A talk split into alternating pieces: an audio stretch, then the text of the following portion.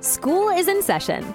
This is Recruiting Daily's Sourcing School podcast. We're recording from H R Tech in Vegas, thanks to our friends and partners at G E M. Sharpen your pencils and get your sourcing pants on, because we have the scoop on sourcing news, recruiting tech, and all the hot topics that you need to learn about. Here's your professor, Ryan Leary, with special guests Shelly Steckerl and Mike Batman-Cohen. Awesome. We are back. Uh, we're going to jump right into this. I don't want to waste any time here. Um, I'm going to treat this interview exactly like I do the tech market. Uh, we have Vivek, uh, C E O at this little company, maybe you've heard of, called HackerRank. Um, so, hey, Vivek, uh, tell us a little bit about yourself and, and kind of what we're, what, what, uh, who we're talking to. Yeah, you're talking to Vivek, uh, the founder and C E O of HackerRank. I, I used to be a developer at Amazon prior to this and did a lot of technical interviews myself and found that resumes didn't have a great correlation to skills, which is what got me started with this company. And we started off as a very simple idea to level the playing field for developers on the screening process by having them showcase the code that they write as opposed to what's present in a piece of paper. And that was like a huge hit. And turns out that there's literally every aspect of the lifecycle journey of a developer, from how you prepare for jobs, how you get sourced, screened, interviewed, upskill within the organization. Everything can be transformed with the notion of skill over pedigree, which has become the ethos of the company. So, so that is HackerRank. We're, we're, we're about three hundred fifty people. We're remote first. We have three thousand two hundred paying customers who use us for hiring great developers. And we have a huge developer community. That's now twenty-one million developers in our community Oof. who come to practice challenges on our on our website, which is completely free, to make sure that they're really well prepared for job. So so that's HackerRank. Cool, man. It, um, I'm confused. It sounds like what you're saying is that software engineers are not professional resume writers. That is, oh, I can't even handle that. That's that is crazy. Big news. You should, yeah. put, you should put this in the trailer yeah. of the podcast. Yeah, that's, that's awesome. I know uh, one of the things I was interested in talking to you about, because you were a software engineer, right? Like you, you still a software engineer, but like you were working as a software engineer. This was a, a, a little over a decade ago, right, with with Amazon. Um, and I'm intrigued because I, I've been recruiting tech folks for, for that long as well. Thinking about the difference that exists in terms of how we approach tech candidates then versus now. Uh, can you talk a little bit to that? And that, that can be about the general approach, that can be about the technology involved, the interview process. What, what's your experience and how you've seen that morph? Wow. Um, lot, lot, lot of things to uncover in no, no particular order. I think the first big change that has happened over the last decade is fundamentally every industry and every company is a software company right mm. now to do. Um, your Tesla is basically a software company, which means like Ford is a software company, which means uh, uh, G M is a software company. Everybody's trying to build self-driving cars and like have apps on the phone and things in those lines. And the same thing goes with retail. The same thing goes with healthcare. Mm-hmm. So the same thing goes with fintech. Fintech is so hot. It's like hotter than like, you know, what you would consider as like a traditional comp- uh, web company, web-based company to do. So the fundamental landscape of what is a tech company used to be Amazon's and Microsoft's and Google's of the world. And today it's ev- literally every organization to go ahead and do it. So so it, it means that the demand for developers is off the charts. There's a, uh, so that's, that's one big change um, in doing that. The second one is the amount of free resources and and infrastructure that has been developed over the time in, has enabled a lot more people to become developers without going to college and getting a four-year traditional C S degree. So the supply of developers is also completely changed. And now the, some of the best developers actually don't have a traditional resume or a traditional degree to, to go ahead and do it. They're all self-taught developers. And finally, more recently, that has happened over the last maybe two two years or so, is remote-first work has completely mm. leveled the playing field. You don't now you no longer need to restrict your talent pool within the ten to fifteen mile radius that you're present. The world is your oyster. Like, go ahead and figure out how to hire people and how to get people anywhere in the world.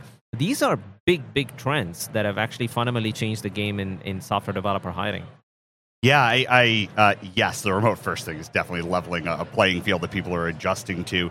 Uh, let me ask you, and, and this is not just because um, uh, you founded HackerRank. I'm actually intrigued. Interview process. Right, uh, I'm talking uh, mid to late two thousands. You're a yeah. software engineer. You're going to go interview for a job, and there's obviously the you know the, the personality. There's the tech skills and the assessment. There's the executive and the finance piece. How has that fundamentally changed based on those three facets you just brought up? Yeah, I think maybe I'll I'll talk about two dimensions. One is the type of uh, questions that people have people are asking, and the other one is the technology that's being used. That from the type of question, maybe late nineties, Microsoft was the giant software company. It is still now. It's the two trillion dollars company, mm-hmm. but like it was known to be like one big software company. And Bill Gates used to love solving puzzles. So a lot of the interview process used to be things like, hey, can you tell me how many golf balls fit in a seven forty-seven mm-hmm. kind of questions to test your mental aptitude. And then soon came Google, uh, which was like a very strong competitor to Microsoft in terms of who's going to be the better software company. And of course, they took on a very ambitious vision, which is I want to index the entire web. So you better write code that is super, super optimal. And so they started to ask a lot of hard algorithm and data structure type of questions to do. And s- soon enough, every other company said, oh, if Google is the best software company and they're asking this, I want to like go ahead and do this. And now what you start to see is there are lots of different types of companies that are that are also competing against Google, not in their space, but for the title of like who's the best software company sure. to, to, to have. And they all have different kinds of interview process. And today, the kind of interview process that a lot of these companies do is as close to a simulation of real world that's a, as much as possible. So actually they give you a real world exercise to be able to go ahead and do it instead of trying to rely on these proxies of can you figure out how to break down a complex problem of golf balls or can you solve algorithms and data structures. Hey, here is a code snippet or here is a real world code. Can you go ahead and fix a bug or add a feature and things in those lines to have that? So that's been a big change in the type of questions that you ask. Mm. The next piece of it is the technology that's that's being used. Like I mentioned, when I got recruited at Amazon, it's been over a decade. I feel old, but uh, since it's what you were twelve, is. When you were twelve, got exactly, it? Exactly, yeah, yeah. Uh, maybe maybe twelve and a half. Yes, right. Uh, let's do it. uh, and um, and and it's changed a lot. Like I got recruited, I wrote code on a piece of paper, and like what? You know, the hiring manager actually looked at the code and said, "Okay, that's great," and we're going to call for an interview. And then in the interview, I had to read code over a phone to do it, and the and the hiring manager would actually go ahead and like write and say this is what it is to, to do it. So from a technology perspective, a lot has changed, right? Nobody writes code on paper anymore, but, and like you know, there's of course HackerRank is a big piece of like trying to reinvent the whole whole market. That's my plug. I'll, although I know yeah, like, yeah, you yeah. know you gave all the all the intro, introductions to me. And more recently, the whole notion of whiteboard has gone away. Yes. You know, um, even even until recently, I would say like. Pre-COVID, like three years back or so, the way that developers used to get interviewed where you would call a developer to your office, lock them up in a conference room for four hours, have them write code on a whiteboard, which, by the way, no developer writes code day-to-day on a whiteboard, and then stare at them doing doing that. It's the most so high-pressure, Vivek, stupid situation. I to want have. to touch on this just for two seconds for yeah. the, the tech recruiters who are listening who don't know this. Yeah. The idea of the memorization of syntax yeah. versus the understanding. And, and I'm not I'm super technical. My understanding is if you're whiteboarding, or in your case, literally writing it on paper, yeah. the expectation is not only that you understand how to code, but that you've actually memorized all of the syntax that you would need. Are developers actually memorizing all of the syntax that they need on a day-to-day basis? I mean, I think some some of them might just be muscle memory, but uh, but developers rely a lot on autocomplete, on other tools that are actually coming. And today, like not today, but like a few months back, GitHub launched something called as Copilot, which basically it's it's a it's autocomplete on steroids. It basically says like you can just say, write a code that will do this, and it will just like write it. It's not even autocomplete. It's taking autocomplete to a whole new level. It's wow. powered by uh, G P T three, the the um, uh, the new language uh, learning model that was that was actually released. So I think I, I I actually don't even you know quote unquote blame recruiters. Like these are hiring managers who are developers who are who are mm. like sitting with the candidate and looking at them writing code on a whiteboard when you know that as a developer you've never done that in your day to day job. So why do you want to put candidates through it? And now with remote first, when people are not coming back to work or coming back to offices, or maybe they have come back to office three days a week kind of thing, the interviews still happen remote. So when the interviews still happen remote, you don't have a choice but to use a tech tool that can enable you to do a pair programming coding exercise with the candidate as opposed to ask them to write on a whiteboard. So from a technology perspective, it's gone from paper to assessments to pair programming solution in a, in a in in in a setting that's more developer friendly, and from a type of question, it's gone from asking how many golf balls fit in the seven forty-seven to now asking real world exercise. So that's been the story arc or the trajectory that has changed over the years.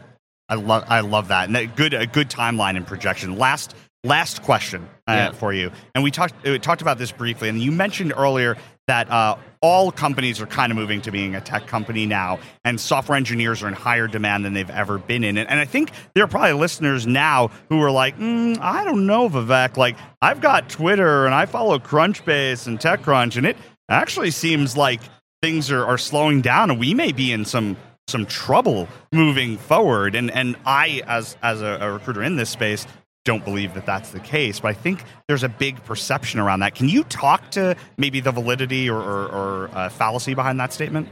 Yeah. Uh, did, did did you fly into Vegas? I did. Okay, so uh, I flew in too, and uh, on the way here, I was reading the biography of Wright Brothers. Okay. And it's pretty stunning to see how the airline industry has evolved in in under one hundred years since it was invented. And I know one hundred years seems like a big time, but in the grand scheme of things, it's just one generation. From from a guy who is attaching wings and trying to fly in the outskirts of North Carolina and the Kitty Hawk Island, to today, us having supersonic jets, commercial aircrafts fitted with like Netflix and Wi-Fi and any yeah. kind of functionalities that you want to imagine. It's pretty stunning. And it's not just the airline industry. If you take any industry for that matter, you would find a similar story arc, which is a tremendous amount of innovation powered by software. And in, we we think of internally at HackerRank, or in other words, we think of it as innovation never sleeps. It's agnostic of market fluctuations, because here's why. Human needs can never be satiated. You're never happy. When was the last time you you were happy? Maybe for a moment, and then like you started thinking, oh, that person has something, I, I need something else. Dude, human needs can never be satiated. And technology is trying to continue to push boundaries on solving a particular human need, and then like you you're upset about something else, and then you keep going. So if you just think about, and if you take that concept and uh, and marry that with the notion that every company is fundamentally a tech company, it means that every organization, innovation can never sleep, which means the moment you slow down or stop hiring developers and things on those lines to do it, you are starting to sleep. Now, I understand there are like some constraints that you need to like marry with like what's happening in the market and stuff. But always keep this in mind. You are starting to sleep, and one day when you sleep fully, it's gone. It's dead. Like, you know, it doesn't matter what your pa- pa- past laurels are just like over to do. So that's that's the kind of thinking that we have, um, and we call it internally as innovation never sleeps, and it doesn't matter what the market fluctuations is. Like, you got to continue to innovate. You got to push hard on your developer hiring and upskilling. So all my tech recruiters, I hope you heard that. Uh, the doom and gloom may have its parameters, but ultimately software engineering hiring should not, and therefore probably will not, ever really cease. Vivek, last thing I like to do with everybody is, uh, what is one thing you want to leave uh, the listeners with, the one thing for them to take away into their, their heart, their soul, their mind, their professional being um, uh, from this, this chat? When you're designing the interview experience, design to make sure that you can extract the best version of a candidate, and not not an experience where you are trying to show off how good you are. Mm. I love that. Thank you, Vivek. I know you're crazy busy here at H R Tech. Thank you for donating your time. It's been a pleasure having you. Uh, have a great rest of your day. Oh, man, that means it's over. You've been listening to the Sourcing School podcast live at H R Tech in Vegas, sponsored by our friends at G E M. For all other H R, recruiting, and sourcing news, check out recruiting daily dot com.